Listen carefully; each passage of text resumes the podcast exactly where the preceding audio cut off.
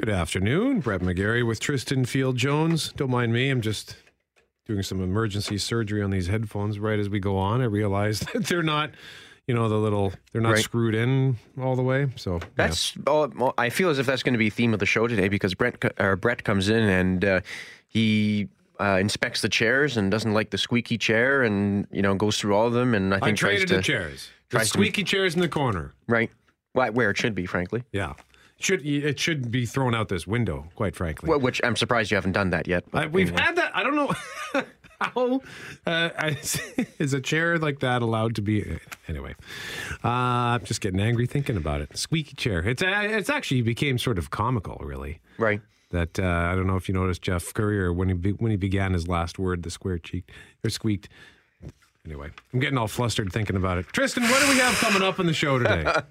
So we're going to talk about the Main Street Research and Post-Media poll about perception in major cities across Canada. We'll chat about that at 1:20. I asked Stefano Grande from the Downtown Biz to join us for a few minutes, because they tackle perception and they try to get more people downtown. So we'll cover that. We'll also have plenty of time for listener feedback. And Brett, we'll talk to someone who, in the middle of turmoil in her life, decided to go for a complete change and decided to publish a magazine. A neat little personal story there. And of course, we'll talk about getting fit as well. Brett, I know you're approaching 40, and that's something that concerns you. Let me put you this way, whether or not you're 40, being fit is something that we should all be concerned about, myself included. So I'll be very interested in that segment as well. Well, and the particular reason why I was motivated by that is I'm noticing that things that used to be, and I realize getting old, it happens to us all, but it's just... I'm noticing that there are things that are actually causing me, like, not just stiffness, but, like, pain. So I want to avoid that kind of pain from doing the things that I love doing, so we'll get help from a trainer. But before we do all that, we have to do this.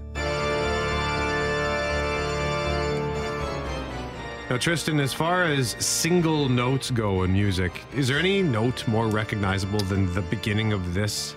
Just that. It would be up there with Beethoven's Fifth Symphony for sure. And it'd be up there with a lot of those kind of classical pieces, but one of the most recognizable pieces in the world. Just as far as a single note. Just yeah, that, you know what? Introductory note. I think that could be it, yeah. Yeah, so that's what I was getting at. And the reason why, it's the Phantom of the Opera. Of course. You didn't know it. It's the Phantom of the Opera. It starts tonight and runs until September 3rd at the Centennial Concert Hall. And we are joined by a member of the cast. We have live on the phone with us, Trista Moldovan. Trista, did I say your name correctly? It's Moldovan. Moldovan. It's totally fine. It's a tough one. I asked Savannah, our producer, how to pronounce your name, and then I promptly forgot after I got flustered with all the squeaky chair business. So my apologies. Right. So, understandable. So you are playing Carlotta Giudicelli? Correct. That's another tough one. Carlotta Giudicelli. Giudicelli. Who is Carlotta Giudicelli? Yes. Carlotta is the diva of the Paris Opera House, the reigning diva for 5 seasons.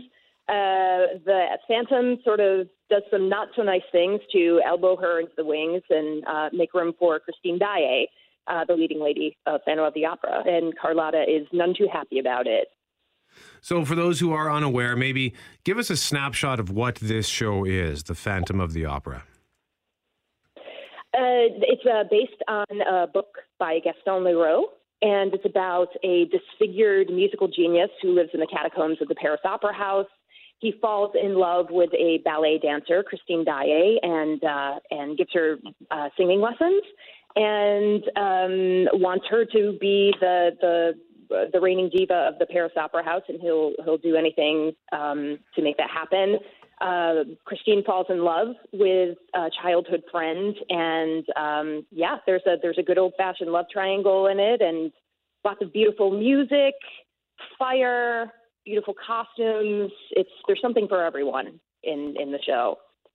Now, Phantom of the Opera is probably the most famous musical on this entire planet. And I've heard, in terms of iterations, it's been done countless times before, and yet everything I've heard regarding this particular version, if you will, this particular production, is that it is visually spectacular. So what differentiates this iteration compared to previous performances?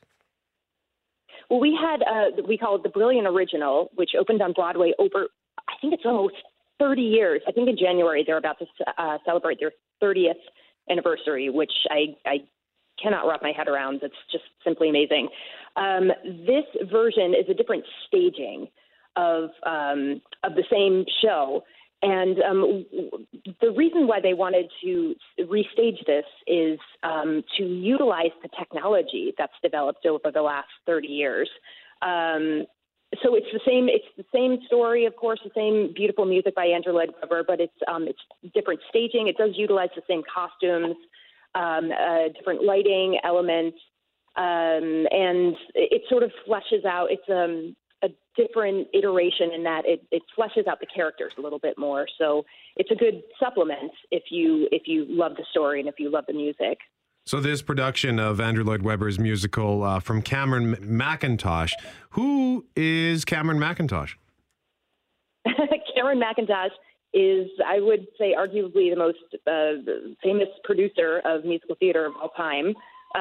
His resume is astounding, and he is the one that developed Phantom of the Opera 30 years ago, and it continues to run. It's still near and dear to his heart. So this one is the North American tour that he's restaged. Now you have you've done Phantom of the Opera on Broadway, and you're doing this touring show. What are some of the differences between doing a touring show versus one that's got a home base? Well, I'm based in New York City. I live in Brooklyn, and it is really nice to be able to go to work and then come home and live your life. I sort of, and my husband would hate me for saying this, but prefer the touring life because you have this wonderful camaraderie of all of your coworkers. You eat with them, you work with them, you room with them a lot on the road. So there's this family that you have that you don't necessarily, you have it on Broadway, but you have it. It's not as prevalent on Broadway as it is on the road. So I love that. I love that connection that you have with your coworkers. What is it like being part of a production that has such a following and such a reputation? You mentioned earlier that you can't quite wrap your head around that it's been on Broadway for 30 years. As a performer, how does it feel to be part of something so grand? It really has been a dream come true. It's a massive, massive production. This is one of the biggest tours that's out there. And when it was touring before, when the Brilliant Original was touring before, it also was one of the most spectacular, elaborate tours, Broadway tours that was out there. So to be able to be part of the show in two different iterations has been such an amazing blessing. And I used to listen to the double cassette tape of Phantom of the Opera growing up, and I used to dance around the living room and sing to it. So it's been in my blood for a long time, and I'm really lucky that it's been a part of my career for, oh my gosh, it's almost been going on 10 years. 10 years I will have been a part of Phantom of the Opera with time off, but 10 years. Phantom of the Opera begins tonight in Winnipeg. It runs through September 3rd at the Centennial Concert Hall. Our guest is Trista Moldovan. Did I get it right that time? Yeah, okay. You got it. I'm all worried that I keep getting mixed up. No, it's just that I got myself all mixed up at the beginning, and now I'm panicking about it. Trista, I remember going to see The Phantom in Toronto in 1999. As it was getting ready to wrap up its run at the Pantages Theater there. And I was skeptical at first. I was like 22 years old, and I was doing that kind of typical guy thing. I'm not into musicals. And I had nothing against live theater, right, but I wasn't sure about musicals. But from the moment that first note hit and the chandelier erupts from underneath the tarp on the stage and gets pulled up to the ceiling, I just had this like tidal wave of adrenaline kind of wash over me, and I was hooked. It was it was incredible. So what is it about live musical theater that has that impact on us, kind of where it hits us like right down to our soul? Yeah. Well, that's a perfect way to put it. There's that tidal wave of adrenaline that you don't get watching a movie. when you watch a live performance, it's ephemeral. It's never going to be exactly like that. So you're sharing that with the audience, and you're sharing. It's very. You can feel it pounding in your chest, the music, and you're never going to see it that way again. So there's nothing like seeing a live performance. What is the reaction like when you go touring around North America and maybe even around the world? Is it always, because we always hear about how people love seeing the Phantom of the Opera, doesn't matter what iteration or what version it is. Is that a pretty universal reaction where people are always just in awe whenever you show up, wherever it may be? Yeah, it's as far as being an actor, it's very validating because everyone's heard of Phantom. I think what resonates with people is, I forget who said this quote, but everyone loves a love story, and it's a beautiful love story with not necessarily a happy ending.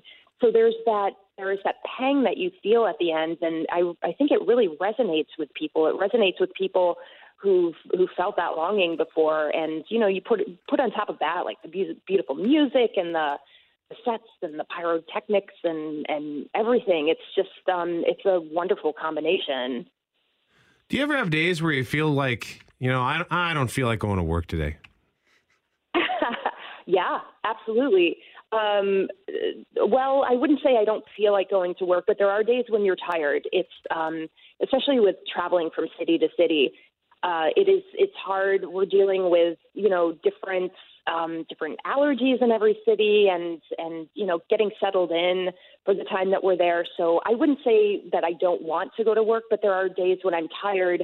And that's when your training comes in. That's when, you know, I like to say that before I started the show, I trained above what I knew was going to be required of me. So you have a little bit more endurance. And that's when you're tired, that's when that kicks in. What would you say to people who've never seen the musical Phantom of the Opera, the musical version at least, and who are kind of on the fence about going? What would be your best pitch to those people? I'd say drink the Kool-Aid. a billion people can't be wrong. It's like I said before, there's something for everyone in it, and there's a beautiful, beautiful love story. The music of Andrew Lloyd Webber is absolutely infectious. And I must say this cast is absolutely incredible. Derek Davis and Ava Tavares are a couple of the best. They're incredible, and they do the score so much justice.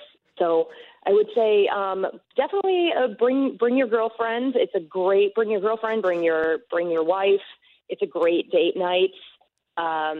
And what I love about meeting people at the stage door is that they're a lot like you. They come sort of like hesitantly, and then they're hooked. They're hooked for life, and they'll come back and see it 5 or 6 more times. It's incredible. Well, I'm looking forward to seeing it this Friday. Trista Moldovan, thank you so much for joining us to tell us about Phantom of the Opera. We appreciate it, and break a leg. Thank you. Thanks for having me. All right. Trista Moldovan playing Carlotta Giudicelli at the Phantom of the Opera, which opens tonight at the Centennial Concert Hall. It runs through September 3rd. Tickets at ticketmaster.ca. Welcomed by Broadway across Canada. And like I said, I saw this in Toronto in 1999. It was spectacular, and I'm so excited to see it again this upcoming Friday. Can't recommend it enough. Just as far as spectacle goes, you don't even have to like musicals. Just go for the spectacle of it. Mm-hmm. It's sensational.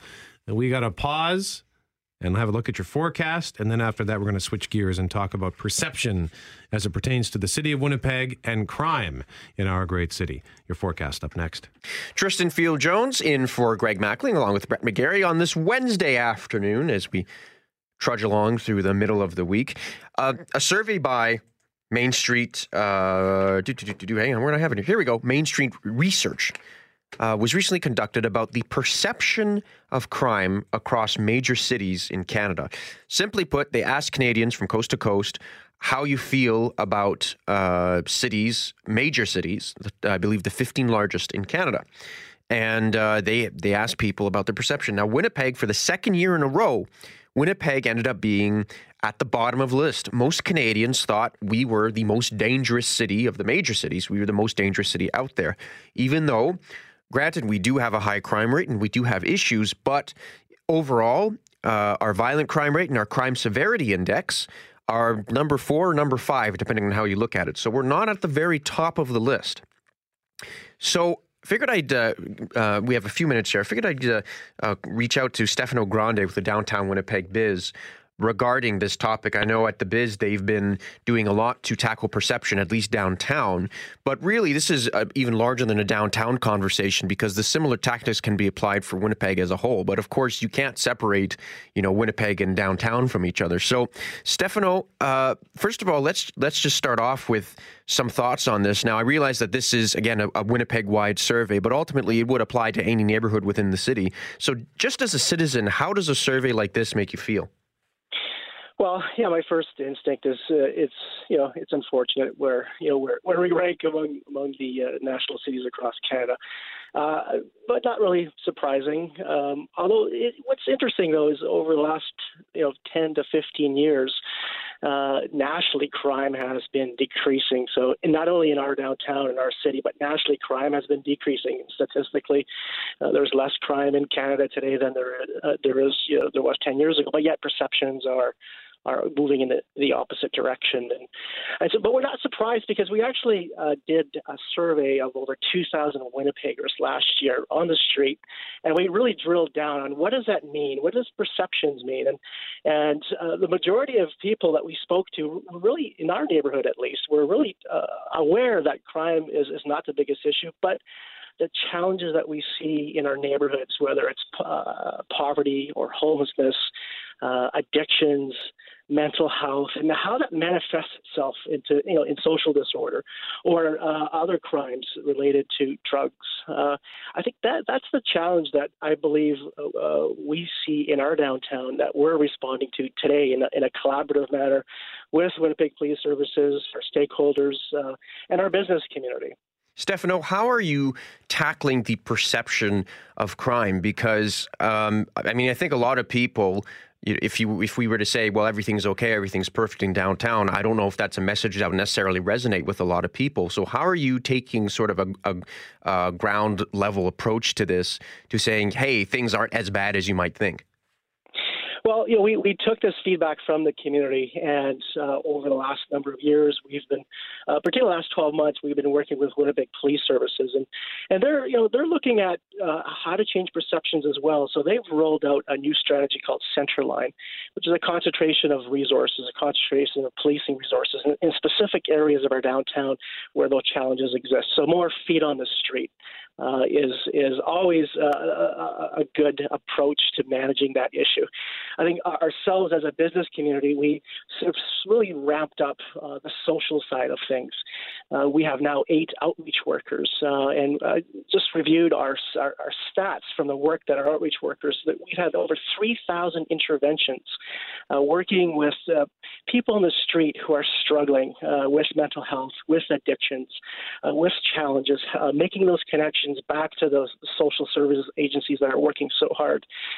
We've also created a downtown security network over the last few years and increased the number of members. And so the number of security providers talking to each other and sharing information is at a high in our neighborhood, in our downtown. And these are some of the tactics that we're using in a collaborative manner to tackle those perceptions that we have heard from Winnipeggers. And I think the neighborhood groups across the city are doing their own thing. Even locally where I live, out in the burbs, we've had the unfortunate rash of car break-ins, and so over the last few months. Stefano, I hate to interrupt you. Stefano, I'm really sorry to abruptly interrupt you like this. I hate to do this. No problem. We got to pause for news. Can you hold with us for a few minutes? Absolutely. All right, stand by, Stefano Grande. Hi, this is live radio. Sometimes you just gotta be a bull in a china shop. No, and I know Stefano's passionate about this, so I was looking for the pause, but anyway. And again, we will accept your feedback. 204-780-6868. Feel free to text us. Would love to get your thoughts regarding perception in Winnipeg. Perception versus reality. Are we too harsh on yourselves, or do you think it's really that bad out there? 204-780-6868. Brett McGarry with Tristan Field Jones. We were talking about this poll from Main Street Research that says that 55% of Canadians say that they consider Winnipeg either somewhat or very unsafe, and then perceptions of Winnipeg and Manitoba are not better, with 59% of Manitobans saying Winnipeg is not safe. We were talking with Stefano Grande from Downtown Winnipeg Biz. We had to cut him off rather rudely, unfortunately. Sometimes it's the only way you can do it in a live radio environment. Off the air, I just quickly recorded one final thought from Stefano because he had to run off to a meeting. So we just asked him quite simply, how do we change this perception? That's an interesting question. I don't have the answer to that, other than getting involved. As I was saying, if there's challenges in your neighborhood, whether it's downtown or East St. Paul or East Kelowna, get involved, get engaged, advocate for more resources, whether it's policing or whether it's social service and agencies that are doing some great work. I think, too, we're living in a different era. When I was 10 years old, I used to bike around everywhere. My parents, had no safety concerns. And today, with my 10-year-old, I have those concerns. And I think that the discussion of safety is so penetrated in everyday media and social media. And so sometimes it's a self-fulfilling prophecy. And so, we need to remind ourselves that we live in an incredible country. We have so many positive things that are occurring, so many groups that are working hard to improve our communities every day. And so get involved and take things with a grain of salt. Stefano Grande with Downtown Winnipeg Biz. Just got to quickly mention there's a crash. Keniston and Taylor, some emergency crews in the middle of the intersection blocking traffic. Caller says southbound Route 90 will be interrupted. Once again, Keniston and Taylor, some emergency crews in the middle of the intersection blocking traffic. Caller says southbound Route 90 will be interrupted. 204-780-6868 is the number to call. We want your feedback on this crime severity index poll from Main Street Research. I think it's very interesting to say. We're already getting some reaction here from our listeners, and I think it's really interesting how the perception and the reality don't necessarily add up. I think it's important, especially nowadays in the era of social media, in the era of information and disinformation, that authorities and people in a position of power, essentially, we need to say, yes, we've absolutely got a crime problem downtown, and yes, we absolutely have an issue with perception. Because regardless of the crime rate or not, I mean, Toronto on this list was considered, I believe, was just slightly below Winnipeg, was second place for least unsafe city in Canada, in spite of the fact that their crime rate is far lower than ours. So I think regardless if it's a perception or if it's a reality, we need to address this head on and say there's a problem here and we need to figure out a way to fix it. And I think that, and Stefano Grande was mentioning some initiatives that they're doing down there, but ultimately being open and being honest about this problem, be it perception or reality, is the way to go, especially if you're a politician or especially if you're one of those people in a position of power. 204-780-6868 is the number to call. You can also text us at that number, or you can email us, tristan@cjob.com, brett@cjob.com. We have Kevin on the line at 204-780-6868. Kevin, thank you for your call. What do you have to say about this? Pleasure to hear your voice again, Brett, and thank you for taking my call. Always a pleasure. What we're doing is we're looking at statistics per capita. Get rid of that. We're not going by statistics. Statistics are going by a demographic. The demographic is looking for those statistics to show and prove. You can't go by that. If you've ever been to Toronto, go to Jane and Finch, go to the Weston area. Go out to Vancouver, go to Hastings and all that other stuff. These cities have more problems than us and a higher crime rate than anything else. And going by per capita, you can't do that anymore. Our city here is a great place. And what we got to do is have more people out on the streets, a little bit more police officers in those bad areas to tame those crime areas down. Every area in the city has crime. Every area has bad apples, and people do bad things. But if you have people out on the streets, change the attitude a bit, have more police officers walking about or on bikes, or even the Bear Clan patrol, what they do going out in the north end. This is what we need. That'll calm it down a little bit, but you can't take it all away. It's always going to be here. But what we can do is try to make the city better by putting things out there for people to spot crime, to taper it down a little bit. People aren't going to start doing crimes if people are standing on the street watching it. Kevin, I'm curious to hear your rationale behind why you think we shouldn't use the statistics or the per capita. Why do you have an issue with the way those crime stats are collected? Well, here's the thing. You're going by statistics. When you're looking for statistics and you have these groups going out looking for it, they're looking for that demographic. They're looking for the people that they want to show that statistic. So you can't go by that. You're grabbing all these people. What about all the other people that you're not? So they're grabbing the statistics, bringing it to us here in the public saying, these are the people saying this. Well, what about all the other people that outweigh that? We have how many people here? We have how many crimes going throughout the day? Don't look at, well, we have this many people and this many people are doing crimes. Show the crimes. Show what the facts are, not statistics. Go by facts. Now, you go by facts, you compare it to Toronto, Montreal, Vancouver, I can guarantee you, besides Regina, we have probably the lowest crime rate in this country. Fact, not statistic, but fact. And we have a lot more good people here in the city and province than we do bad.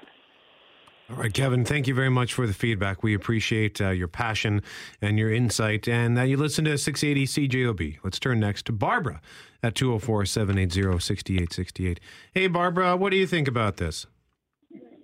Well, what I think is that the crime rate in Winnipeg, like, for instance, the homeless people, the people that are out there drunk and stuff, they're low to deal with. I came from Regina. I lived in Saskatoon and Prince Albert, and mostly all the bathrooms there are blacked out because of needles, the needle use, the drug use. And here we have good doctors, hospitals. Winnipeg is big city. It's all spread out. There's resources. And, you know, I just think that it's wonderful to live in Saskatoon and Prince Albert. If you go there, every 5 minutes you're interrupted by your walk. Do you have any spare change? And these things. And I think it's all basically the approach. How to handle the approach, you know, when somebody approaches you, like I'm an AT, and when somebody comes up to me drunk, you know, I just say, hey, how's it going? You know, those things. And I think it's all about approach, you know. All right, Barbara, thank you for the feedback at 204-780-6868. Let's turn next to Mary. Mary, what do you think? Well, I was somewhat confused by the fellow's discussion on statistics versus facts. Was this per capita that the research was done? The research was done. Hang on a second here. Let me just pull this up. I was just going to say, I think it's important to note, Mary, that just in case there is some confusion, the Main Street poll is sort of basing this off of crime statistics obtained by Stats Canada and reported by the Winnipeg Police Service. But what they're actually asking the public is perception. They're not asking about facts. They're not asking about anything. They're talking to Canadians from coast to coast saying, when we say Winnipeg, do you feel safe? So it's based on per capita and then contrasting that with public opinion. Yes. Yeah, you could say that. Okay. Well, usually with Stats Canada, they review at least 30 cities. It's not like Winnipeg is 29. You know, Winnipeg is number 4. So I would think most people would you know, think that's quite high. I think that Winnipeg has the 5th highest crime rate of 15 major Canadian cities. I think that's high. Yep, absolutely. Yeah, and I mean, I would think their perception matches the reality, and certainly when you're on the street and you see, you know, assaults going on, or you hear people screaming, or just this weekend, wasn't there 3 or 4 unsolved murders? I'm not familiar. I'd have to take a look at our crime file. Yeah, I don't. I was working on Saturday. We didn't have anything regarding homicides on Saturday, at the very least. I don't recall there being anything on Sunday either. So yeah. Well, in any event, you know, certain figureheads can talk about how safe the city is, non-end. But I mean, people know what the reality is. They see what the statistics are, and it's kind of irrelevant what Stefano Grande has to say. Mary, thank you for the call at 204-780-6868. And we want to take more of your calls. We have Terry, Jim, and Bob all waiting on deck at 204-780-6868. Once again, we're talking about this poll from Main Street Research that says that Canadians think that Winnipeg is the least safest city, the most unsafe city in Canada. And we want to know what you think of that. 204-780-6868 is the number to call. You can also text us at that number. We'll have a look at your forecast coming up next. Brett McGarry with Tristan Field Jones in for Greg Mackling. We're talking about this new poll by Main Street Research and Post Media, which suggests that Canadians feel the least safe in Winnipeg, and many Winnipeggers as well feel unsafe in our city. It does point out that Winnipeg has the 5th highest crime rate of 15 major Canadian cities, but Winnipeg was ranked at the bottom of the list as far as perception goes, pertaining to safety in this city. Mm-hmm. Bob has been waiting the longest, so we'll go to Bob, and then Jim is up next. So let's start with you, Bob, at 204-780-6868. What do you have to say? Yeah, very interesting discussion. The whole issue around paradigms, and, of course, the role of statistics and facts within shaping that paradigm. There's a great parable where a family's moving into the village, and there's a wise elder outside the gate of the village, and the family says to the wise elder, you know, we're moving into this village. What's it like? And the elder says, what's the village like you're coming from? And they say, well, it was terrible. It was full of crime and people cheating and stealing from each other, and we were totally unsafe. And the elder says, well, this village is the same. Another family comes up and asks the elder the same question, except this time their answer is different. They come from a village where everybody helped each other, supported each other, were positive, dealt with crises, and the elder pauses and says, well, this village is the same. It's a profound parable. And for anyone that's just basing their opinion inside Winnipeg or outside Winnipeg, just on raw data, without that experience of perception. And I'll use myself as an example. I moved to Winnipeg 35 years ago, raised my family here, and I've never felt unsafe in this city. And I've worked inner city. I've worked in inner city programs. I've worked with high-risk individuals. So that's my perception. And so I have a very positive paradigm about this city. Someone else who maybe, River Heights, for example, they're sick and tired of having their windows smashed out of their vehicle. So their perception is being painted by that personal experience. Bob, thank you for the call. We very much appreciate that. Fabulous. And your patience. Yeah. Jim has been waiting patiently as well. Let's go to you next, Jim. What do you have to say? Well, hello. Thanks for taking my call. I guess I would agree that it's definitely mostly perception. I found that last caller kind of interesting, but depends what. And I wish they would say what time of day, because I feel totally safe going downtown Winnipeg in the daytime. But when I come out of a Jets game and I'm heading to my parked car, and if I'm not with a group of people, I try to get with a group of people. You know, I don't want to turn around a dark corner, just me and my wife and nobody else is around. You know, those kind of things I think about. But in the middle of the day, you know, I could be down there with my kids. I feel relatively safe. Now, relatively safe because I know that You're always going to be, in Winnipeg, you're always going to be accosted by a street beggar or a red light beggar somewhere along the way.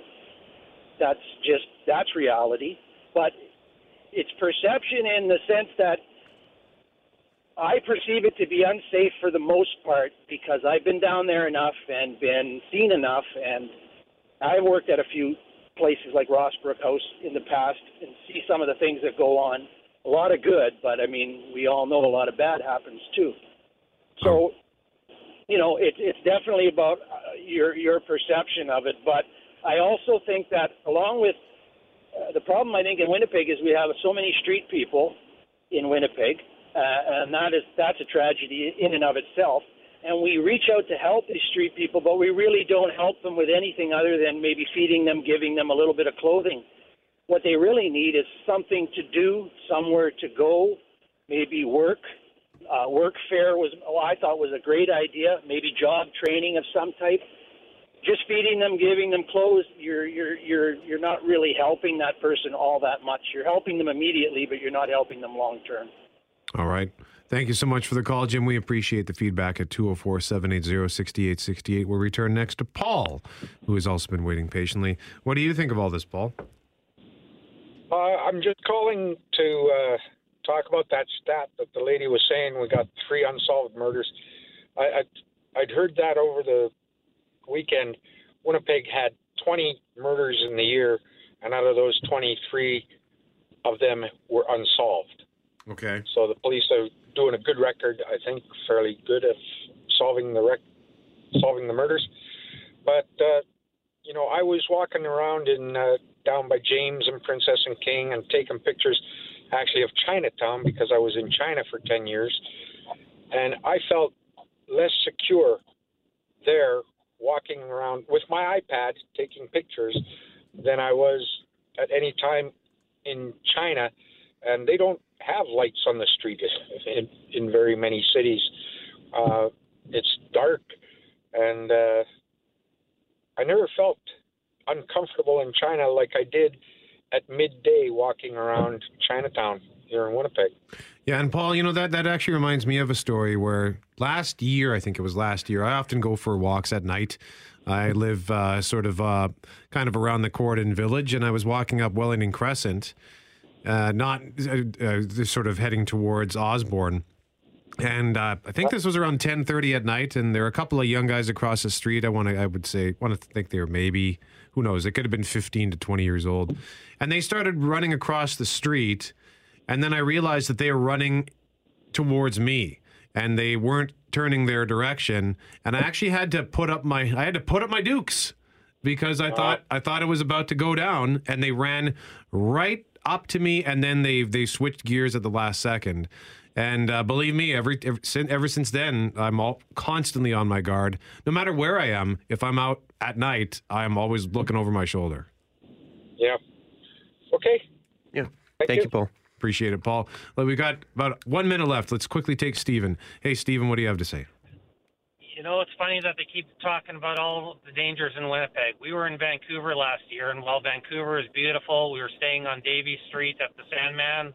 We got 3 blocks over, and I'll tell you, it was the night of the living dead. How's that? The addicts, the people lying on the street, the people begging. And I thought to myself, you know, everybody talks about how beautiful Vancouver is, and it is. They never talk about this. Winnipeggers love to run their own city down. They love to talk about everything that's bad. It's the bad weather. It's the mosquitoes. It's just really, there's so many great things for them to talk about. And this is really what they want to spend their time talking about? Stephen, wow. That's a great point to close the hour. Thank you so much. We appreciate it. Yeah, and he's not wrong about that, too, because the downtown east side, that particular neighborhood of Vancouver, I believe, is the poorest neighborhood in Canada and also has some of the highest rates of overdoses and crimes as well, downtown east side. He makes a great point that Vancouver certainly has a lot of issues to deal with, and especially at the forefront of this opioid crisis, they've really seen they've really borne the brunt of that. Tristan Field Jones has global news at 2 o'clock coming up for you next. Tristan Field Jones in with Brett McGarry on this Wednesday afternoon as we trudge along, I should say, in the middle of the week. And Brett, I want to ask you a question here before we introduce our next guest. Oh, I'm looking forward to the answer. So when life brings you down, what do you do? I try to take solace with my friends. Right. You don't bawl your eyes out or, you know, sit in the corner. Well, sometimes. Right. Every so often, a good cry is good for the soul. See, I think that's what I would do, too, in that circumstance. If things go down, I just think, well, life sucks, and I get on with it. Not our next guest, though. Our next guest, I think, is smarter than you and I when it comes to tackling life's problems. Her name is Mary Lowen, founder of Anna Magazine. But when her life was a bit topsy-turvy, instead of feeling sorry for herself, she decided to do something. So, Mary, we'll get to that in a second. But first of all, your name is not spelled M-A-R-Y. Why is that? Well, ooh, nice question. Well, I will now truthfully say that, you know, my creative journey started probably when I was about 4 years old, and I insisted that my parents change my name to be spelled with an I rather than a Y. Because I guess I just didn't want to be, if I could use the word ordinary, maybe, I don't know. Sure. But I wanted it to be different. So let's, before we get on to Anna Magazine here, let's talk about the foundation of that. So you went through some trouble several years ago when it came to this. And what did you decide to do? Because I think there are a lot of people out there who face difficulties in life. And sometimes they just want to sit back and feel sorry for themselves or do nothing. You took a very different approach. So take us back to that moment in your life and what you did. Okay. Sure. Yeah. Thank you. I haven't actually talked about this publicly very much because I think nowadays, if I could use the big word divorce, I think more and more people maybe are taking that road, which I would say, please definitely reconsider. It's, you know, it's a big one. But it kind of happened to me, and I had a young child, and yes, I did a lot of crying, and it was a dark time. Yeah, but you know, I think that sometimes through our biggest struggles, your biggest change can happen. And so I decided, well, you know, I'm kind of at this really low point in my life. So I thought, you know, if I'm going to change any time, it's going to be now. And just through reading a lot of, you know, spiritual, you know, quotes and stories and messages and positive stories and, you know, reading about other people's maybe business successes, I had always, you know, had dreamed of starting my own business or doing my own thing. And, yeah, I just suddenly quit my job. I had done my CMA degree. I was almost done with that and worked at James Richardson International. If you can imagine, I worked in grain accounting, whatever.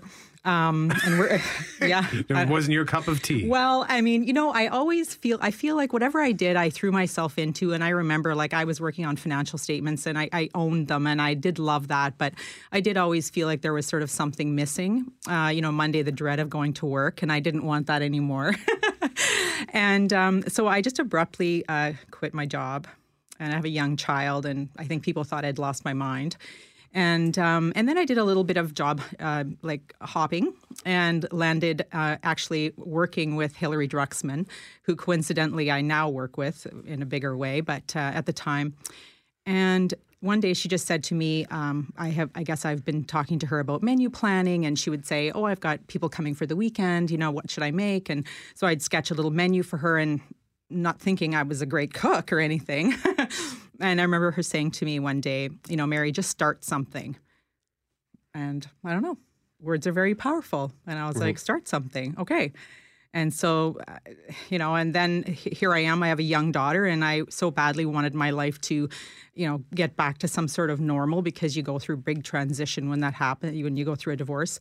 And one day I cut Isabella, as my daughter, who's now 20, so a long time ago, but I cut her toast into the shape of a heart. And I know that sounds kind of silly, but I just sort of saw her face light up, and I thought, you know, it's really that simple to make somebody's day special. And that was where, and then through my own transformation, realizing that, you know, it's really up to me to decide what my day is going to be like today. Like, I want to have a beautiful, happy life. And so I have to make those choices rather than, you know, depending on other people to make those choices for me.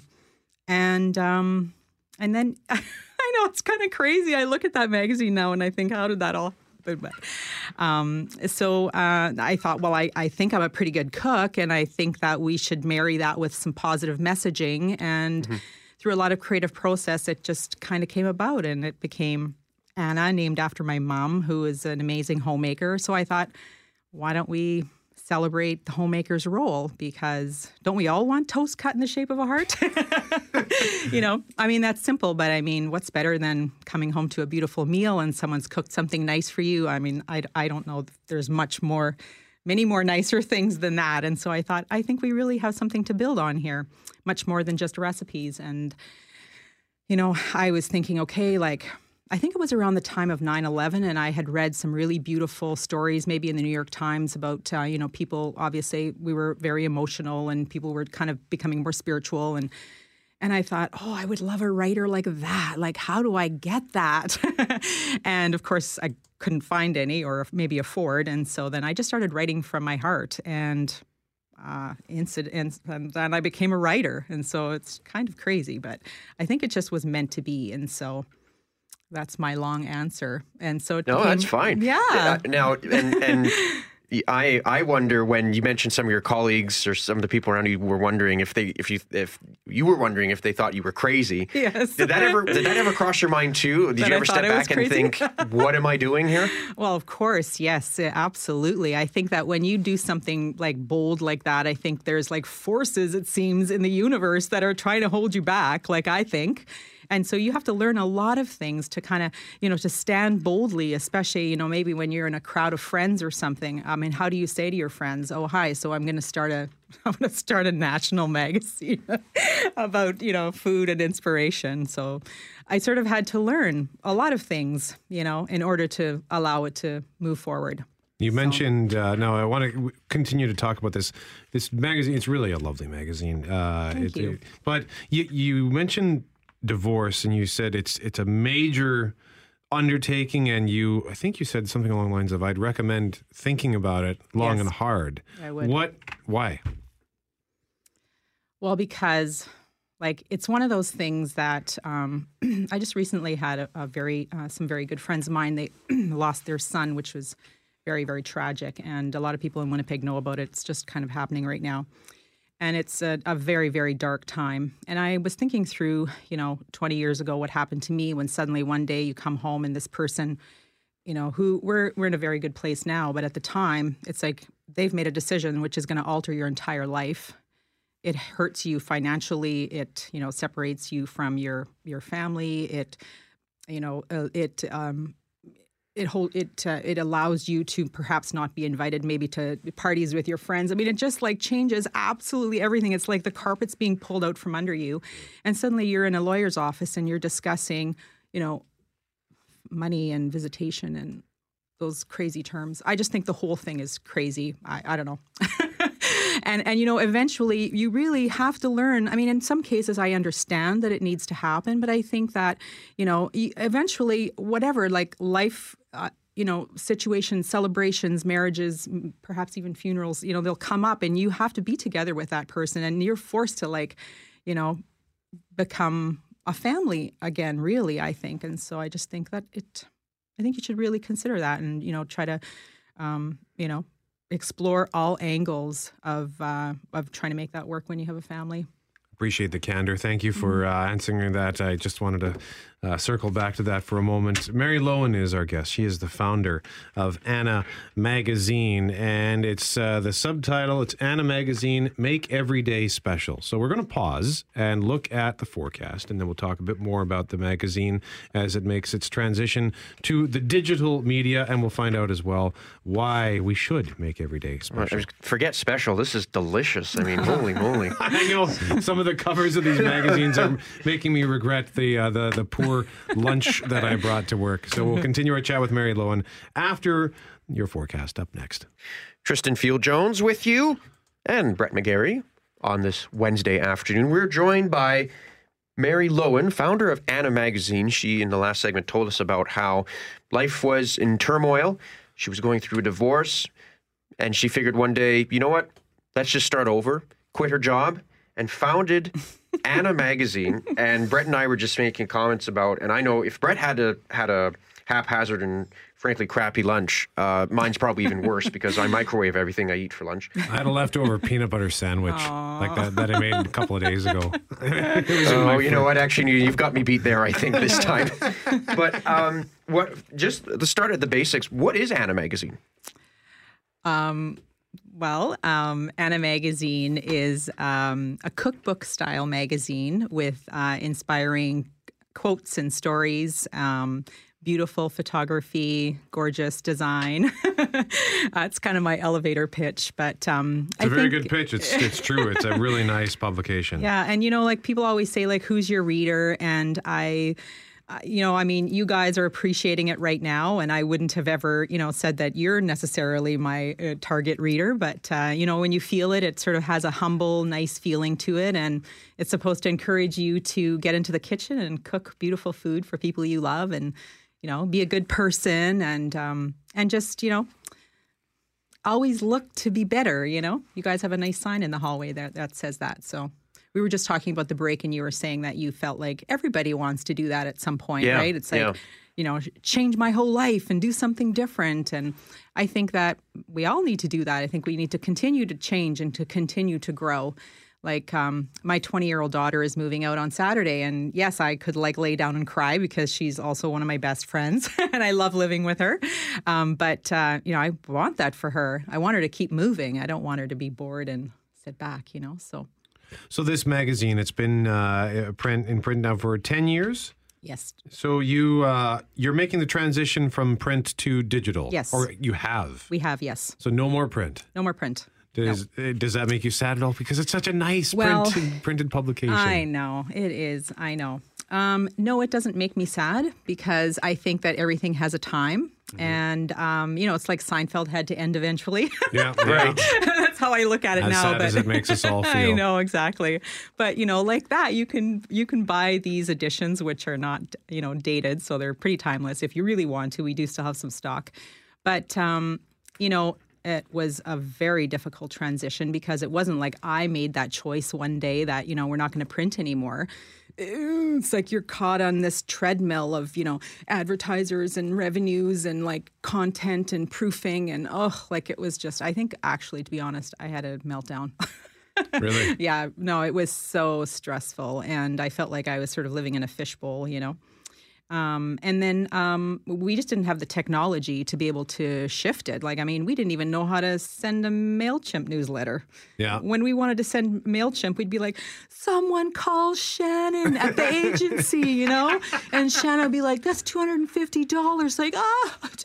It was just crazy. We didn't know.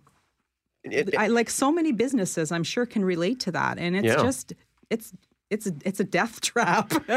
So what was it like trying to publish? I mean, we live in this digital era, mm-hmm. and you're certainly not the first magazine to go, and much larger publications have had that exact same issue too. Mm-hmm. This doesn't matter if you've got, 3 readers or 3 million readers. This is something that affects the entire industry. Yes. So what is it like working in this digital online world nowadays where everyone's struggling to get a little bit of advertising revenue? Right. Well, it's beautiful, I will say, has been my experience. I look to big platforms like Gwyneth Paltrow's Goop. I look to Food 52, which is a big New York platform. And I look to, I took a business course called B-School through Marie Forleo out of New York. And I wanted to learn, how do you connect with a reader online? And so, we started with a newsletter called Monday Morning Inspiration. And, we went through that whole period where advertisers are like, there's no way that how in the world are you going to reach a reader online? But, words are very powerful. And when they come in your inbox, well, first of all, you have to get somebody to sign up for this thing. So you have to give them a good enough incentive to sign up because everybody's trying to get your email these days, right? So who do you sign up for? So we had to make that very attractive. And, we came up with this newsletter, Monday Morning Inspiration, and it came with beautiful recipes and beautiful quotes. And, we started to just bring in different editorial, content, and women loved it and started signing up for it. And it just started to work. And I'd be like, okay. And I'd go out on the street and I'd hear people saying Monday Morning Inspiration. And I was like, oh my gosh, okay, it's working. So we just have to keep exploring better technologies and You know, I think, again, like I believe big in this. When you put an idea out there, it sometimes just comes, the answers come rushing in. And one day I got a call from this company in New York called Say Media, and they were like, well, you know, we like what you're doing on your Squarespace platform, which I had developed myself. And they're a big digital publisher, so they've created this beautiful platform which allows, you know, sharing and beautiful reader experiences, and allows us to, you know, content share with other big digital platforms. And it took us a long time to migrate that. But now we're there, and life is easy, and it's beautiful. And we've come up with this whole, you know, you were saying, like, how do you get advertising? Yeah. Well, we tried to be, again, very creative. And so I was going to talk a little bit about this example today. So, you know, having come full circle with Hillary Druxman, who I used to work for, and I used to, you know, love all her. She's a jewelry designer, if you guys don't know. She lives here, but her jewelry was sold, like, throughout the world kind of thing.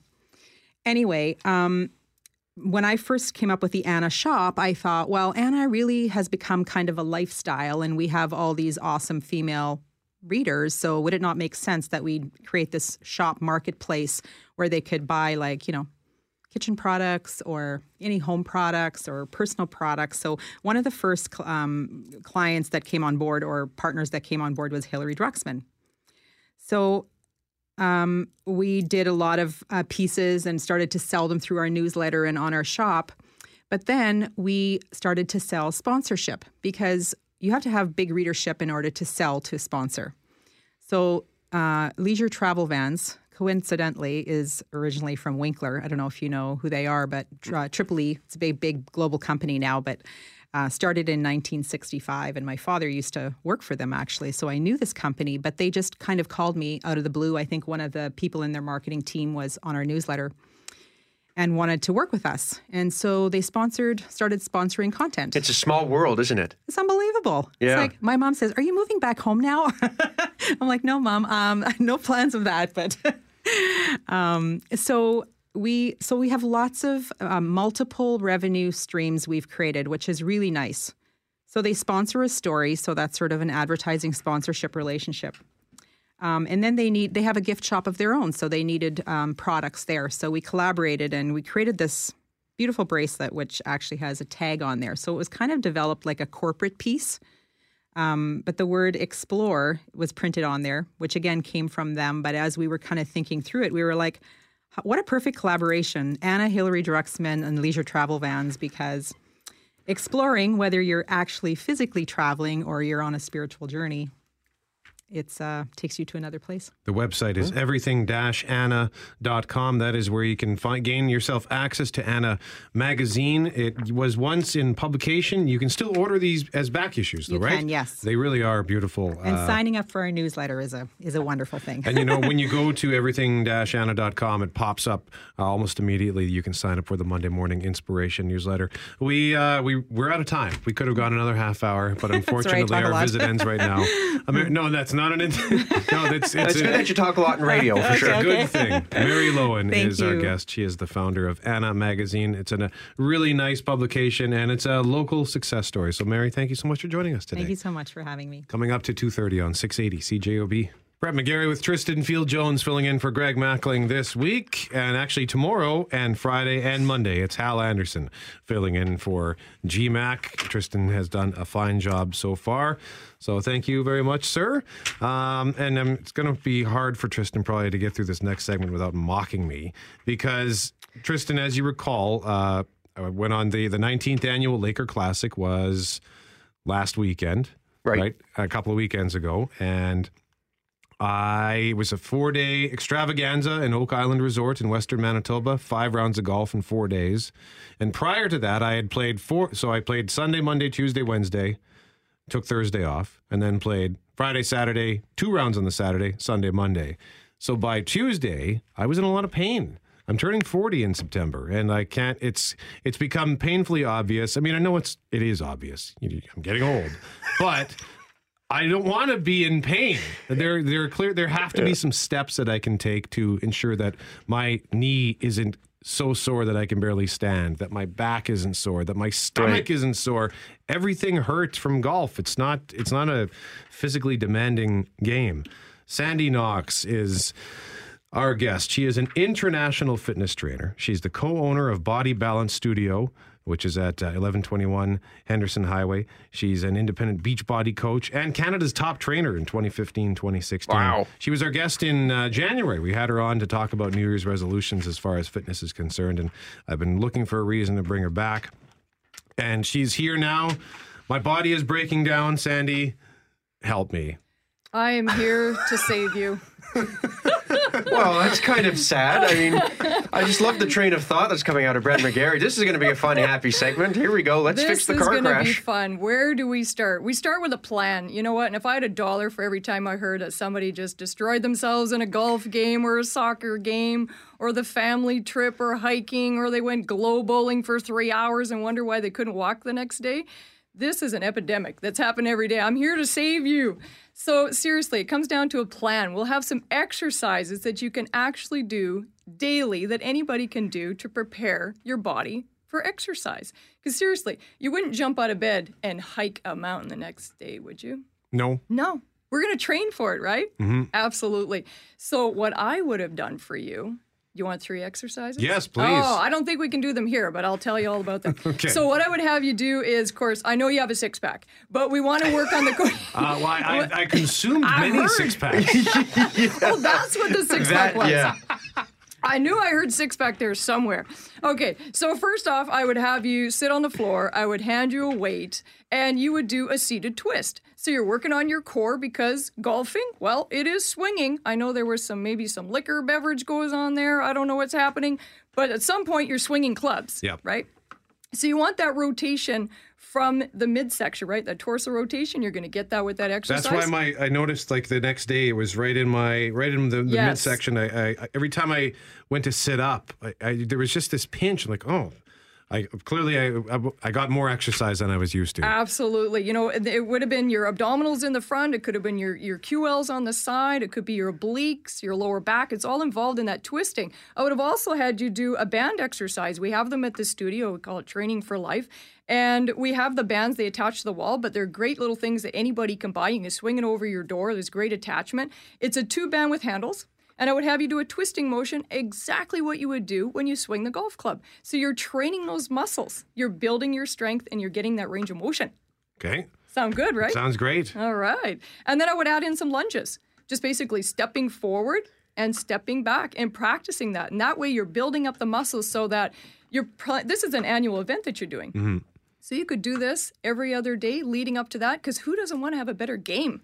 Now, you said lunges and not lunches, right? Not lunches. And I did hear something about lunches in here, too, before we went on the air. Yeah, we were, we just talked, yeah, our lunches were not very good. Oh. They were, we're going to get to the diet. They were edible. Yeah. Doesn't that count for something? How much time do we have? We have another about 20 minutes or so, lots of time.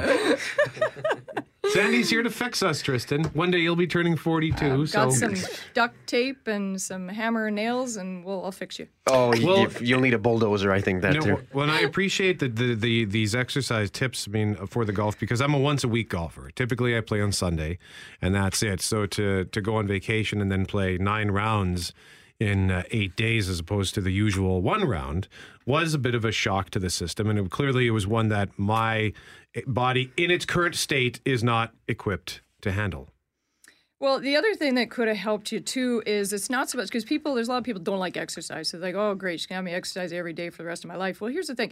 You could have done some simple stretches that actually would have helped you along through the day. And I'm sure a lot of the crew would have loved that, too. Things like simply bending over and touching your knees. You notice I didn't say touch your toes? Because not everybody's there, right? You want to have a place to go. Touch your knees, touch your toes. You could have been in your golf cart. I'm assuming we're using the golf cart. Yeah, we're not running around in circles with the, okay. you're paying somebody to carry the clubs, right? Yeah, it was in the golf cart. Done some twists. We could do that right now. Who's listening? Yeah, we could actually sit up nice and tall and just twist. You didn't know you were going to be exercising today, right? Just twist side to side, looking at, a twist. You know what? Yeah, that's it. Okay. So do I reach over? Like if I'm twisting to my right? See, that'll be $100. You notice he's only laughing and over. Yeah. Well, that's funny that you think that I have $100 extra in my wallet. So,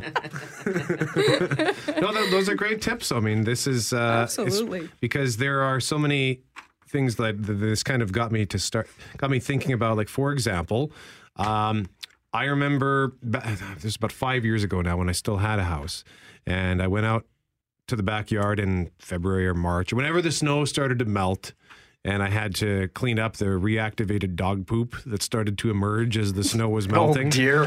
And I clearly had not done a good job throughout the winter. I was out there for maybe a half hour, and the next day my hamstrings were so sore because I just went out and I wasn't prepared to be out there for as long as I was, and I could barely walk the next day. Uh-huh. Were you just bending straight over, like not even bending your knees? Because that's the common thing, is when people are bending over, doing stuff like this, these duties, if you will, and they're bending over and they're not bending your knees. So the idea is you want to bend your knees if you're bending down to pick something up. Because if you're just going to bend down and stand straight up, it's a lot of strain on your back. Okay. So bend your knees to get down there, and then your hamstrings was killing you the next day. Again, the touch your toes, touch your knees would have stretched out the hamstrings. But the other thing is, a lot of people complain about tight hamstrings when it's actually their quads. It's actually the front of the legs. So you could stand with your hand on the wall, bring your heel up towards your butt, stretch your quads. Problem solved. Are you writing down all these notes, Brett? Because this is really informative. I'm going to go back and listen to this again. I think I will, too. I brought a binder. Oh! Did you oh, just no. kidding. Is there a I was going to say, is there a test afterwards? That's another $100. Yeah. Well, I mean, like, this is one of the reasons why I wanted to have it, because a large segment of our audience is in this kind of age bracket, whether it's people like me who are approaching 40, maybe they've already exceeded 40, and you're uniquely equipped to handle this, because I was stunned to learn that you are 46. Yes. When you told me you're 46, I thought, come on. I think that was, didn't I? That was my reaction. Come on. You did. You're like, come on. Really? But so, really, and I'm doing more now at 46 than I was at 20. To be honest, I was, you know, are we on the air? Yeah, of course we are. I was a junk food addict in my 20s. Mm-hmm. I've been a trainer for 12 years. But yeah, I was into the Fruit Loops and the Fruit Roll-Ups. And if it had fruit in it, I was eating it. And I wasn't doing much of anything. Were you eating actual fruit or just fruit products? Fruit products. Okay. Fruit assimilation. Yeah. Yeah. And I mean, you know, and I wasn't really doing a lot physically. I wasn't somebody that was on all the sports teams, you know. So when you see trainers, don't always think that, oh, they must have been born to train. No, I became a trainer, like literally. So now at 46, I mean, I have a black belt in Taekwondo. I've done kickboxing. My husband has got me into judo now, of all things. So now I throw people around for fun. And yeah, like I just keep adding on. The more I do, the more my body wants to do. And I learned that from my grade 8 phys ed teacher. She was just on fire all the time about fitness. I never understood it because she was 40, which of course we all thought she was over the hill, yeah. Right? And now here we are in our 40s and doing it. Well, and we said we would look for a spot where it felt natural for the conversation. You referenced your husband, Sheldon Gefter, is also in studio. He is husband of Sandy Knox, also the manager, and chauffeur in the muscle, as was introduced to me. And Sheldon, you are 41. Yes. And did you say that you are now more active than you ever were with your judo? Yes. And at age 41. At age 41. What? And you also have had some work done on your knees. Yeah, I had both my knees scoped, cartilage cleaned out. How long ago was that? First one was in 97, and second one was in 03. So why is it now at age 41 you feel as though you're in the best shape that you've been in? Because of Sandy. Yeah. Yeah, with her help. I wasn't queuing.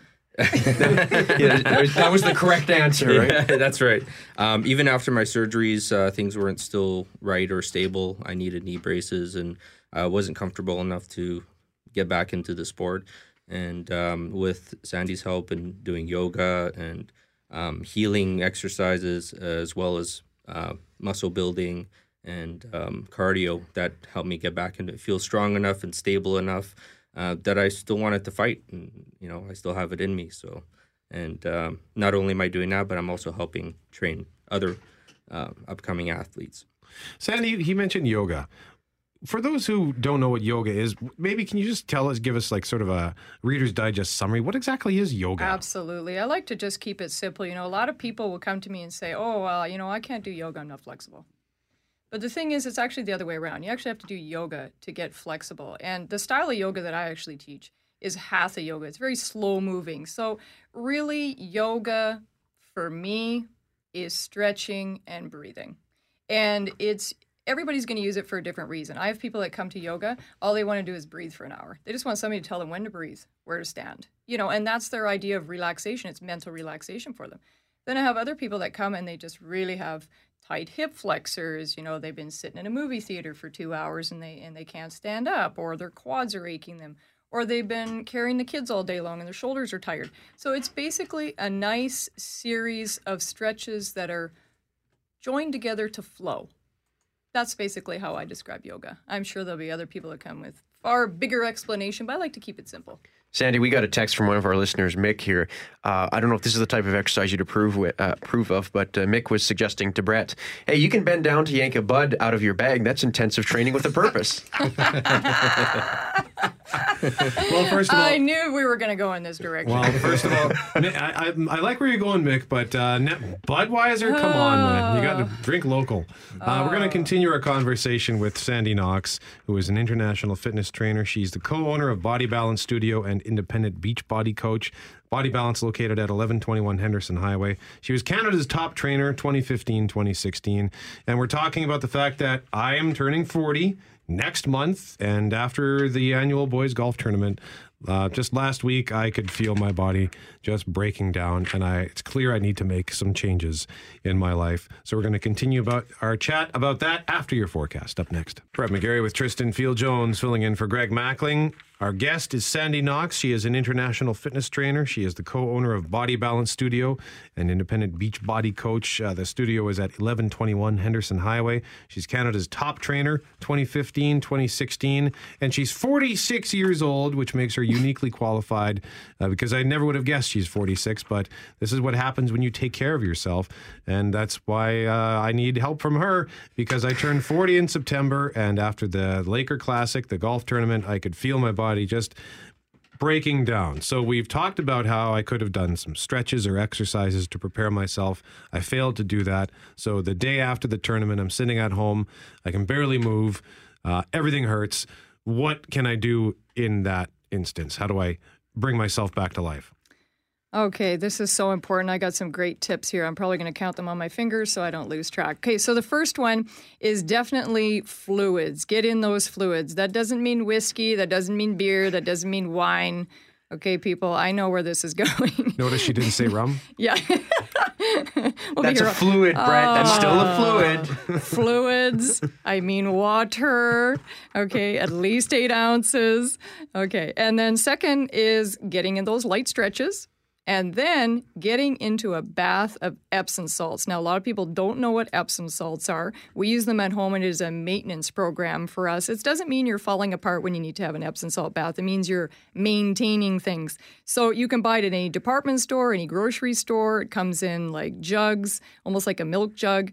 And you're going to put 2 cups into your bath water and sit in there for half an hour. And the reason why that's so good is the magnesium actually helps release the lactic acid buildup in the muscles. So that's what you were feeling. That soreness is that lactic acid built up, and you're probably feeling it everywhere.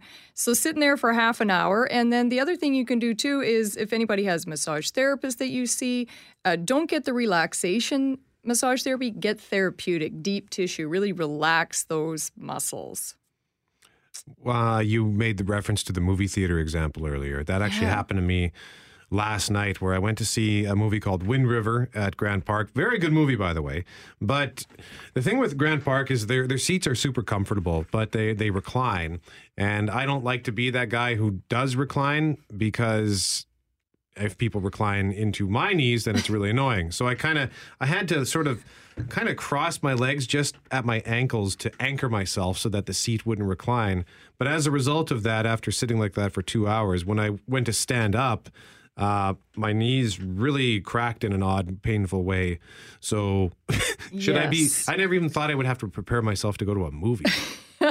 This is what it comes down to, yes. And you know what? You're not the only one. You probably weren't even looking around, but I bet you almost half the people took a little bit to stand up. 2 hours seated on an airplane, in a vehicle, you know, you're on a road trip, in the movie theater. Absolutely. You can do some stretches before you even stand up. You can cross your right leg over your left. So you'd actually take your heel and bring it up on that knee, opposite knee.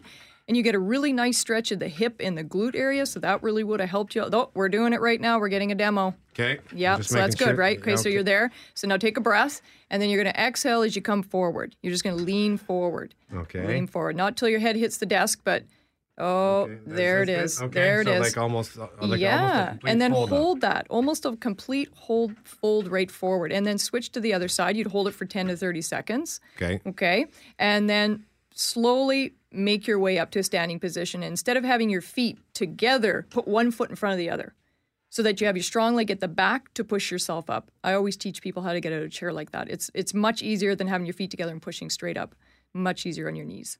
Yeah, it's fun. These are things that 20-year-old Brett would have laughed about, but almost 40-year-old Brett needs to know these things now because I go to a lot of movies, and the odd time that I don't get an aisle seat, I need to figure out how to deal with that. Yeah. I was a grumpy bear. I'm looking at Sheldon. I'm wondering if we should share what I've got in my leg and the reason why I can't get up out of a movie theater chair. So here it is, guys.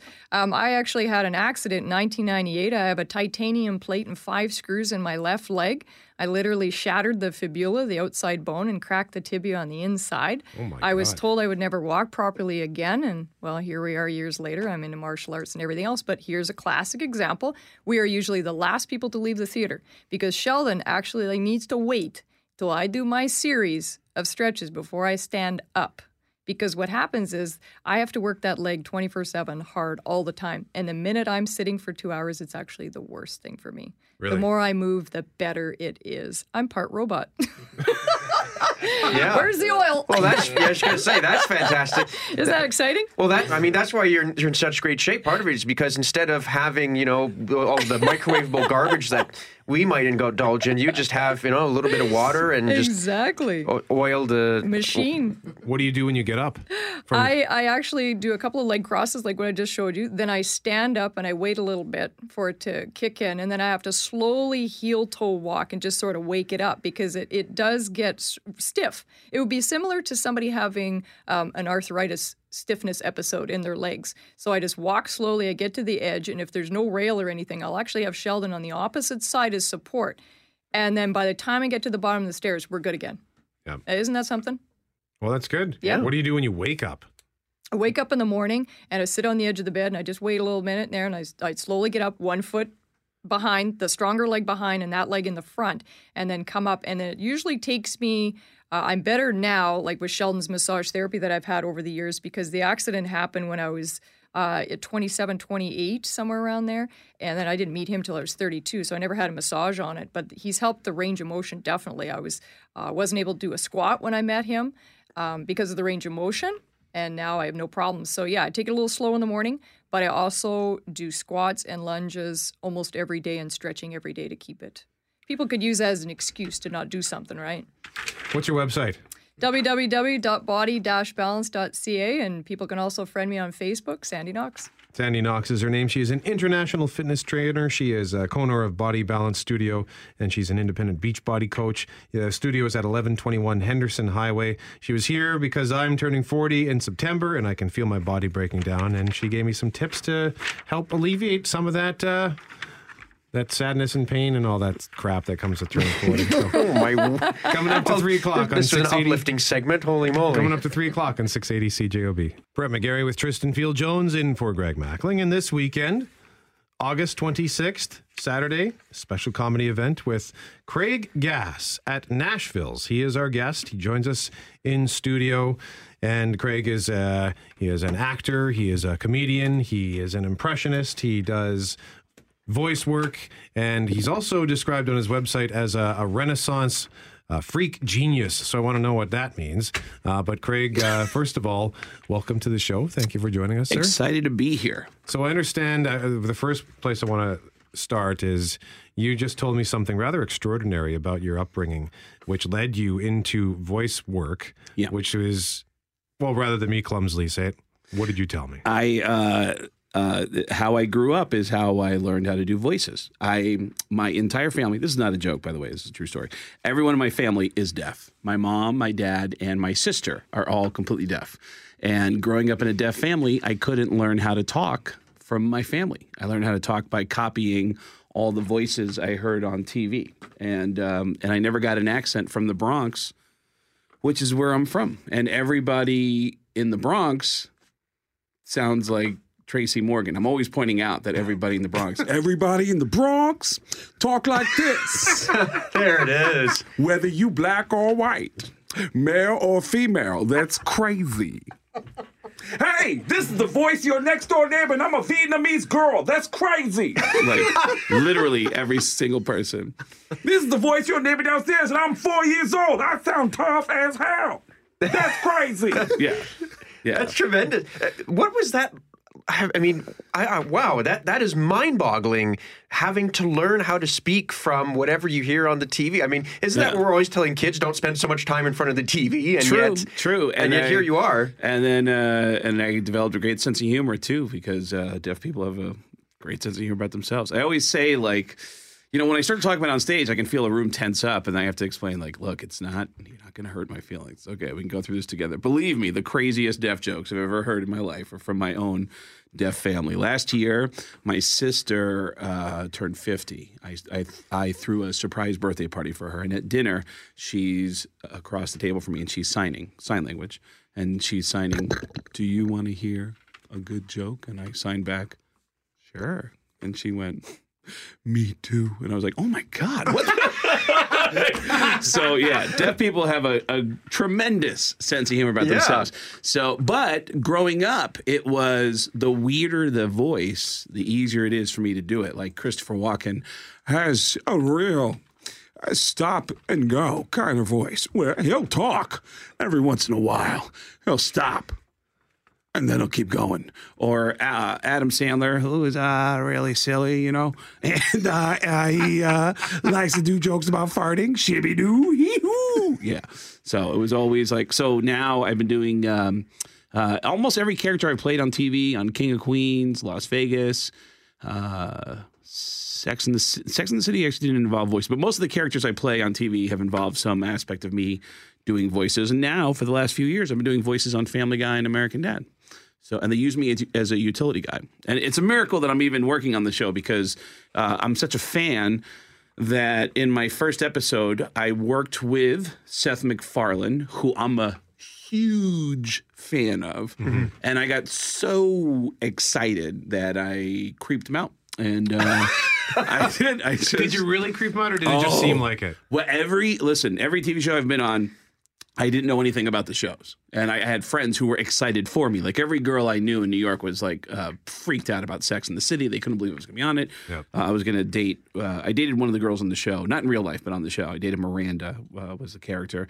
And then King of Queens. I had friends who were fans of King of Queens. But for me, Family Guy was appointment television for me every Sunday, because that's usually when I fly home, is on Sundays, and I can be in front of a TV, and I knew everything about Family Guy. So I'm really excited, and I get in, and they discovered me on YouTube, first of all, which was the weirdest part of it.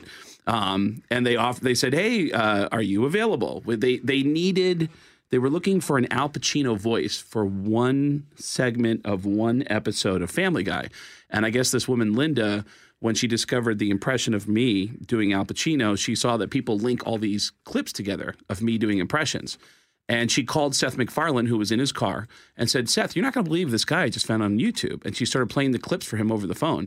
And according to Linda, in his car, over the phone, Seth MacFarlane said, well, hire him. Give him a job.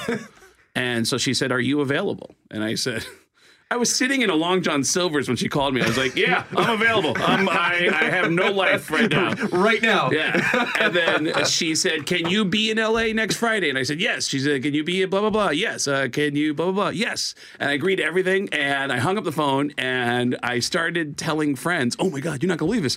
I just got hired to do voices on Family Guy. And my comedian friends were like, oh, my God, how much are they paying you? And I went, I have no idea.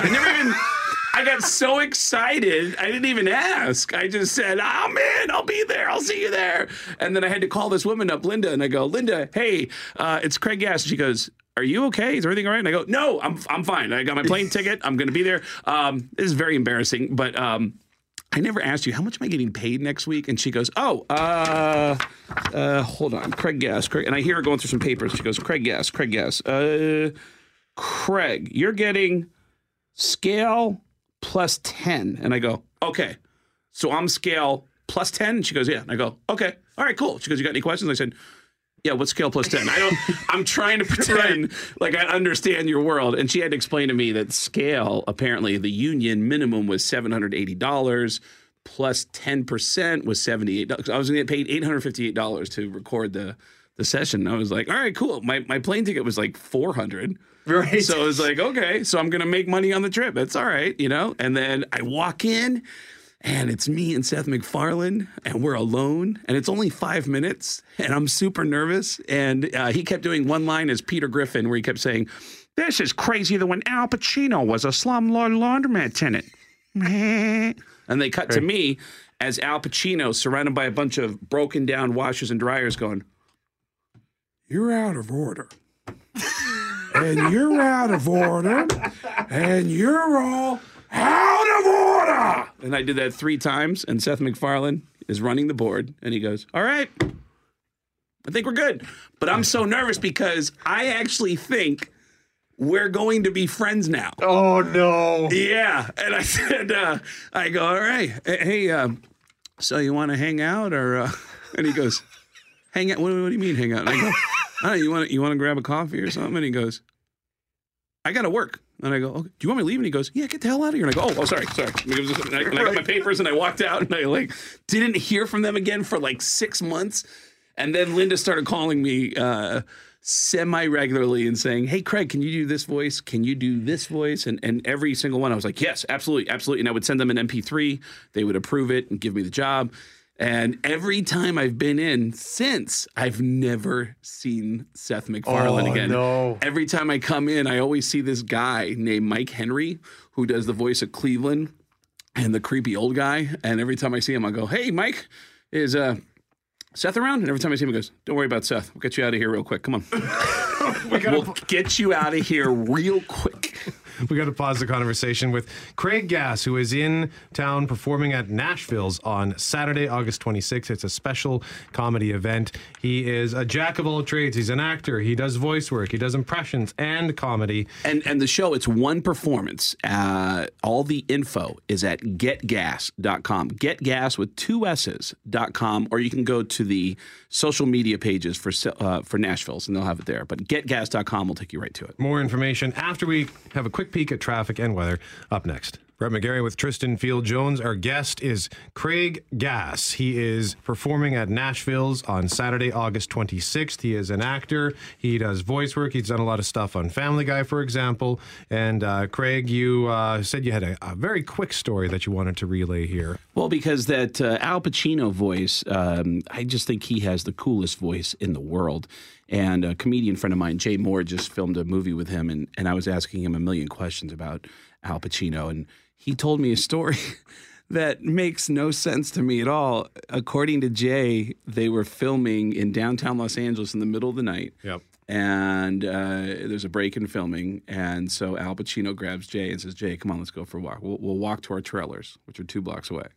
And he goes, I'm walking alone in downtown Los Angeles with Al Pacino. And he says, when they got away from the rest of the crew, Al Pacino looked up in the sky and went, whoa, whoa, whoa, stop right there. Stop right there, Jay. You see that? That's the moon, baby. And that'll be ours forever. What the hell does that mean? Like that? Like, is take him aside like that? Like, Al Pacino's so in awe of simple stuff. Like, does he wake up every morning in his house and go, whoa, whoa, whoa, slow down, slow down. Everybody, just slow down right there. Are you telling me this is my home? Is that what you're telling me? Like, he's that out of it. Like, I love it. I love it. And by the way, I'll get into this a little bit when we come back, but everyone who I do an impression of has tried to meet me. And almost everybody, and it's led to some awkward moments. Christopher Walken, who I had dinner with, hated me. Oh, no. I'll tell you the story when we get back. And again, I'm at Nashville's. The link for all the tickets is getgas.com. Getgas with two S's. Or you can go to the social media pages for Nashville's. But the show is Saturday night. It's one show at 9 o'clock. His name is Craig Gass. He also, just very quickly, we have 30 seconds. I noted on your Twitter a couple days ago, at Craig Gass Comedy. Mm-hmm. Winnipeg, Saturday, let's do this. Hashtag Jets, hashtag Chris Jericho, hashtag high crime rate, which is telling, or it's almost like you're seeing into the future, because there's a poll out today that suggests that Canadians see Winnipeg as the least safest city in the country. And I'm from New York, and all my Canadian friends have told me, like, oh, be careful, you know? Like, really? And then I had one buddy who had to double down and say, I'm not joking. You be careful. And I go, all right. And I'm walking around. Like, I go for a walk every night, you know? So I'm walking around late at night going, am I supposed to get, like, attacked here? What's going on? I just feel like everybody's so nice, you know? So, but yeah, I got a kick out of hearing that from friends of mine. More from Craig Gass. We're going to continue our conversation after sports and news, but we'll check your forecast in 2 minutes. Brett McGarry with Tristan Field Jones. Our guest is Craig Gass. Special comedy event happening this Saturday, August 26th at Nashville's with Craig Gass, who is an actor. He does voice work. He does impressions. He is a Renaissance freak genius, according to the website getgas.com. And oh, I know who wrote that. Yeah, it was hang on a second. It was a writer by the name of Lon Friend, who I love and adore. That's right. Renaissance freak genius. What is that, by the way? A Renaissance freak genius? I don't know, but he's like a poet, and he smokes a lot of pot, and I love him. So it's just like all right, cool, you know. He's just a real, a lovable, wonderful writer, and he agreed to do a bio for me, and he led in with that for the thing. But we teased before we went to the commercial about I'm known as a comedian who does impressions, and everyone who I do an impression of has tried to meet me, and it's always led to awkward moments. Which I worked on a TV show called Las Vegas with Alec Baldwin was my partner on the show. We didn't go camping, but like we robbed the casino together, and every day Alec Baldwin would come up to me and go, "Can I hear some more of your Al Pacino? I love your impressions. I want to hear some more of your Al Pacino." And so I would do impressions for him, and then he would do impressions for my friends. Like, he did amazing, and he does like this Tony Bennett where you go, "What does Tony Bennett sound like?" And he'll just grab an empty martini glass and get a glossy-eyed look on his face and go, "Yeah, I'll tell you what. I used to date Marilyn Monroe. Marilyn Monroe was a real foxy lady. I once made love to Marilyn for up to 12 hours until the paramedics came along and said, 'Tony, she's gone.'" It was like crazy material. The material was insane. So I remember Alex saying to me, "Do you ever do the impressions for the people you do impressions of? Do you ever walk up and say, 'Hi, I do an impression of you. Would you like to hear it?'" And I said, "No." You know what happens? The people I do impressions of come up to me and they say, "Hey, I hear you do an impression of it. I want to hear it." And then I'll do it for them, and then they feel weird. And he said, "You know why? It's because you take a part of their soul." And I go, "What? What are you talking about?" And I kind of get that, but there was one night where I did my first roast. It was at the Friars Club about 15 years ago. And it was a roast of Richard Belzer, not a televised one. It was just an official at the Friars Club. And in the middle of dinner, we had dinner before the event, and it was this formal dinner. And you sit down at this table, and there's a steak at each table or each seat. And so I sit down. Richard sits down, and Richard goes, "Chris, get over here. Chris, do you know Craig Gass? Come over here and sit between me and Craig." I look up. It's Christopher Walken. Yeah. And he sits down, and Richard is talking to him, and everything about Christopher Walken's body language is he doesn't care. He's not engaging at all. He's not even looking at Richard Belzer. And then I hear Richard start to go, "All right, Chris, listen. This is Craig Gass. I know a lot of people do an impression of you, but you got to hear this." And I go, "Oh, Richard, he doesn't want it." And he goes, No, it's okay. Chris, will you look at me? Look at me. Okay, now look at Craig. Okay, now Craig, do your impression for him." And Walken has a fork and a knife in his hand. He throws it down on the table and goes, "All right, what do you got?" And I went, "I don't know. I try to sound as weird as possible. And every once in a while, I say the word cowbell, pow, and Walken went, wow. And then he went back to his steak, and then Belzer starts going, hold on. Have you ever heard somebody do a Sam Kinison impression? He's making me run through all these impressions, and now I'm screaming at him going, I don't know if you even know who this guy is. This is a guy who was around the 80s. He used to scream a lot and do a lot of drugs. Oh! And now he goes, hey, have you ever heard anybody do Adam Sandler impression? Now I'm like, I don't know what's going on, but I just want you to eat your food, and I'm sorry, Shibby. And Walken cuts me off and just goes, listen, I get it. You're talented. Good for you. And I was like, I'm not bothering you. Richard's the one who keeps bothering you. And it just was awkward. The even crazier than that is when I was part of the Howard Stern show. I sat next to Howard Stern for a year auditioning to be his sidekick. And during that year, I would chime in as different celebrities saying awful things. I had an impression of Gene Simmons.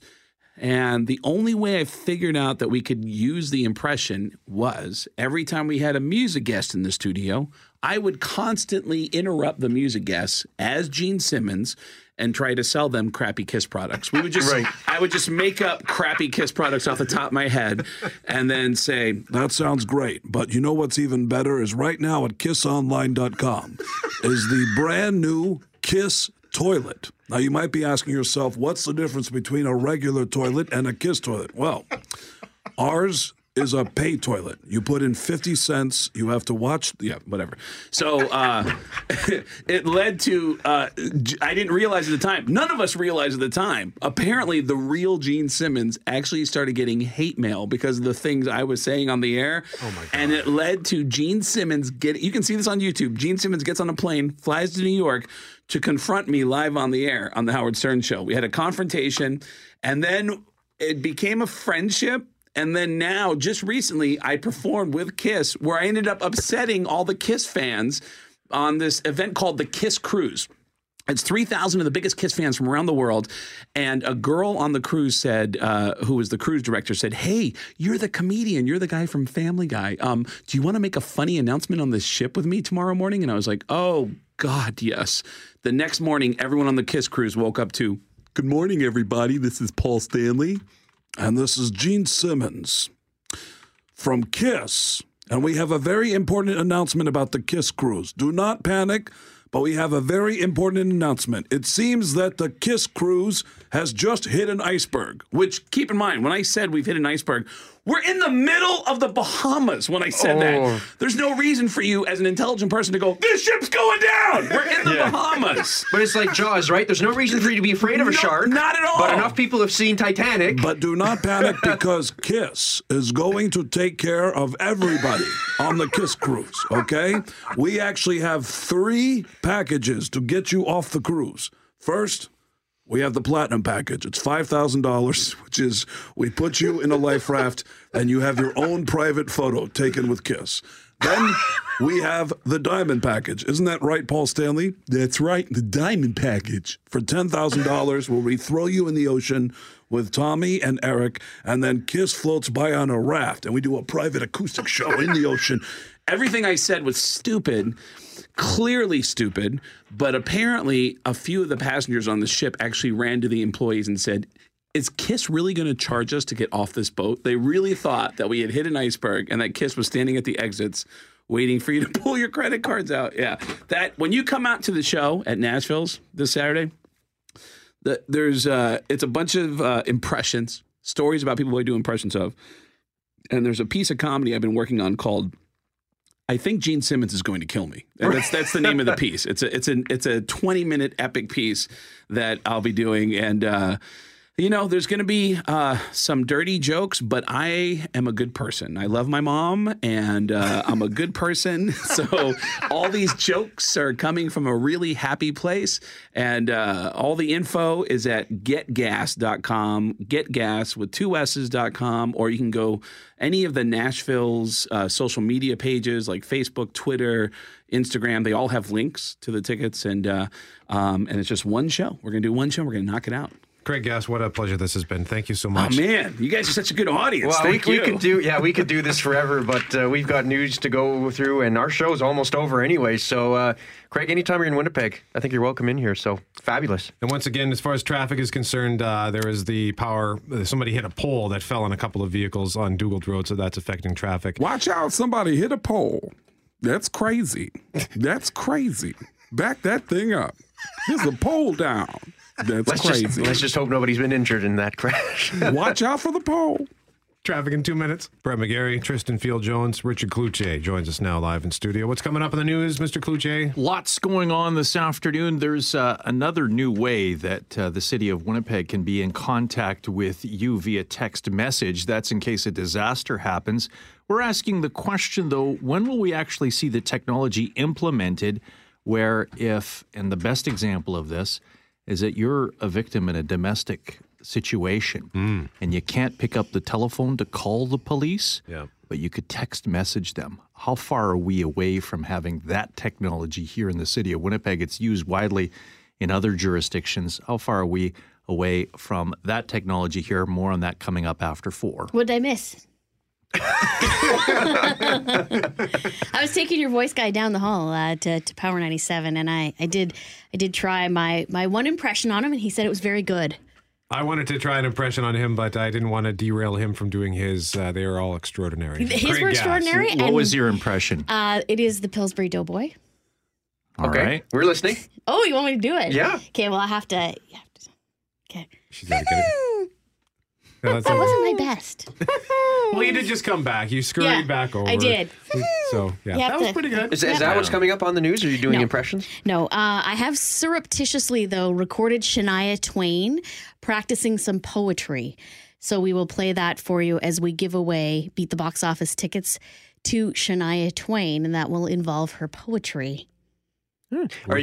I was just going to ask, on the news, are you guys going to be doing anything more on this crime survey regarding perception of Winnipeg? We certainly are. Sheldon Rogers working on the story for Global News, but we're also going to speak with somebody, Julie, that deals with perception in North America and trying to change attitudes in cities. Found him on Twitter. He's written about how some cities in America have changed their narrative. He is a wizard at doing this for companies, but apparently you can do it with cities as well. So we'll get some of his insights, being a complete outsider with no connection to Canada or Winnipeg at all. Richard Cloutier, Julie Buckingham, thank you very much, the two of you. That'll be up on the news from 4 until 7 on 680 CJOB. Just want to play some quick audio here. This is actually a woman named Tamara who witnessed the incident that saw a truck hit a pole, power pole, that fell on two vehicles on Dugald Road, which is affecting traffic in both directions between Panett and Lagmodière. Well, we were actually going eastbound, so we were just sitting at the light, and then it was a semi and a trailer. He was pulling into one of the, like we're Crown Utilities, something like that, and took out the pole, and it fell down, and it hit a cube van, and then it landed on the police car. And so it just went instantly stupid, and it's already bad because Lagmodière is a mess. So they were trying to get people to turn around, but like right beside us, there's a guy with a trailer and a tow truck with a car, and they're trying to, at fuel tank, like everybody's trying to turn around. It's just like a big, ugly mess right now. Wow. Now, when this pole came down, Tamara, like, was anybody injured in this, or does everybody look like they're okay? I don't think so. It was behind us, but we could hear, like, you could hear the boom. We seen the lines moving, and that's when we realized it was. We looked out the back, and it looked like everybody seemed to be okay. I think the driver of the truck looks a little upset. That is Tamara, who witnessed the incident that saw a truck hit a power pole that fell on two vehicles in Dugald, affecting traffic both directions between Panett and Lagmodière. That's all the time we have. Tristan Field Jones, well done. A solid run for you, sir. I had a lot of fun, so this will be my last day filling in as co-host. I'm doing a few different things for the rest of the week, and then got a long weekend coming up. But Brett, it's been a lot of fun. And number 34, Hal Anderson.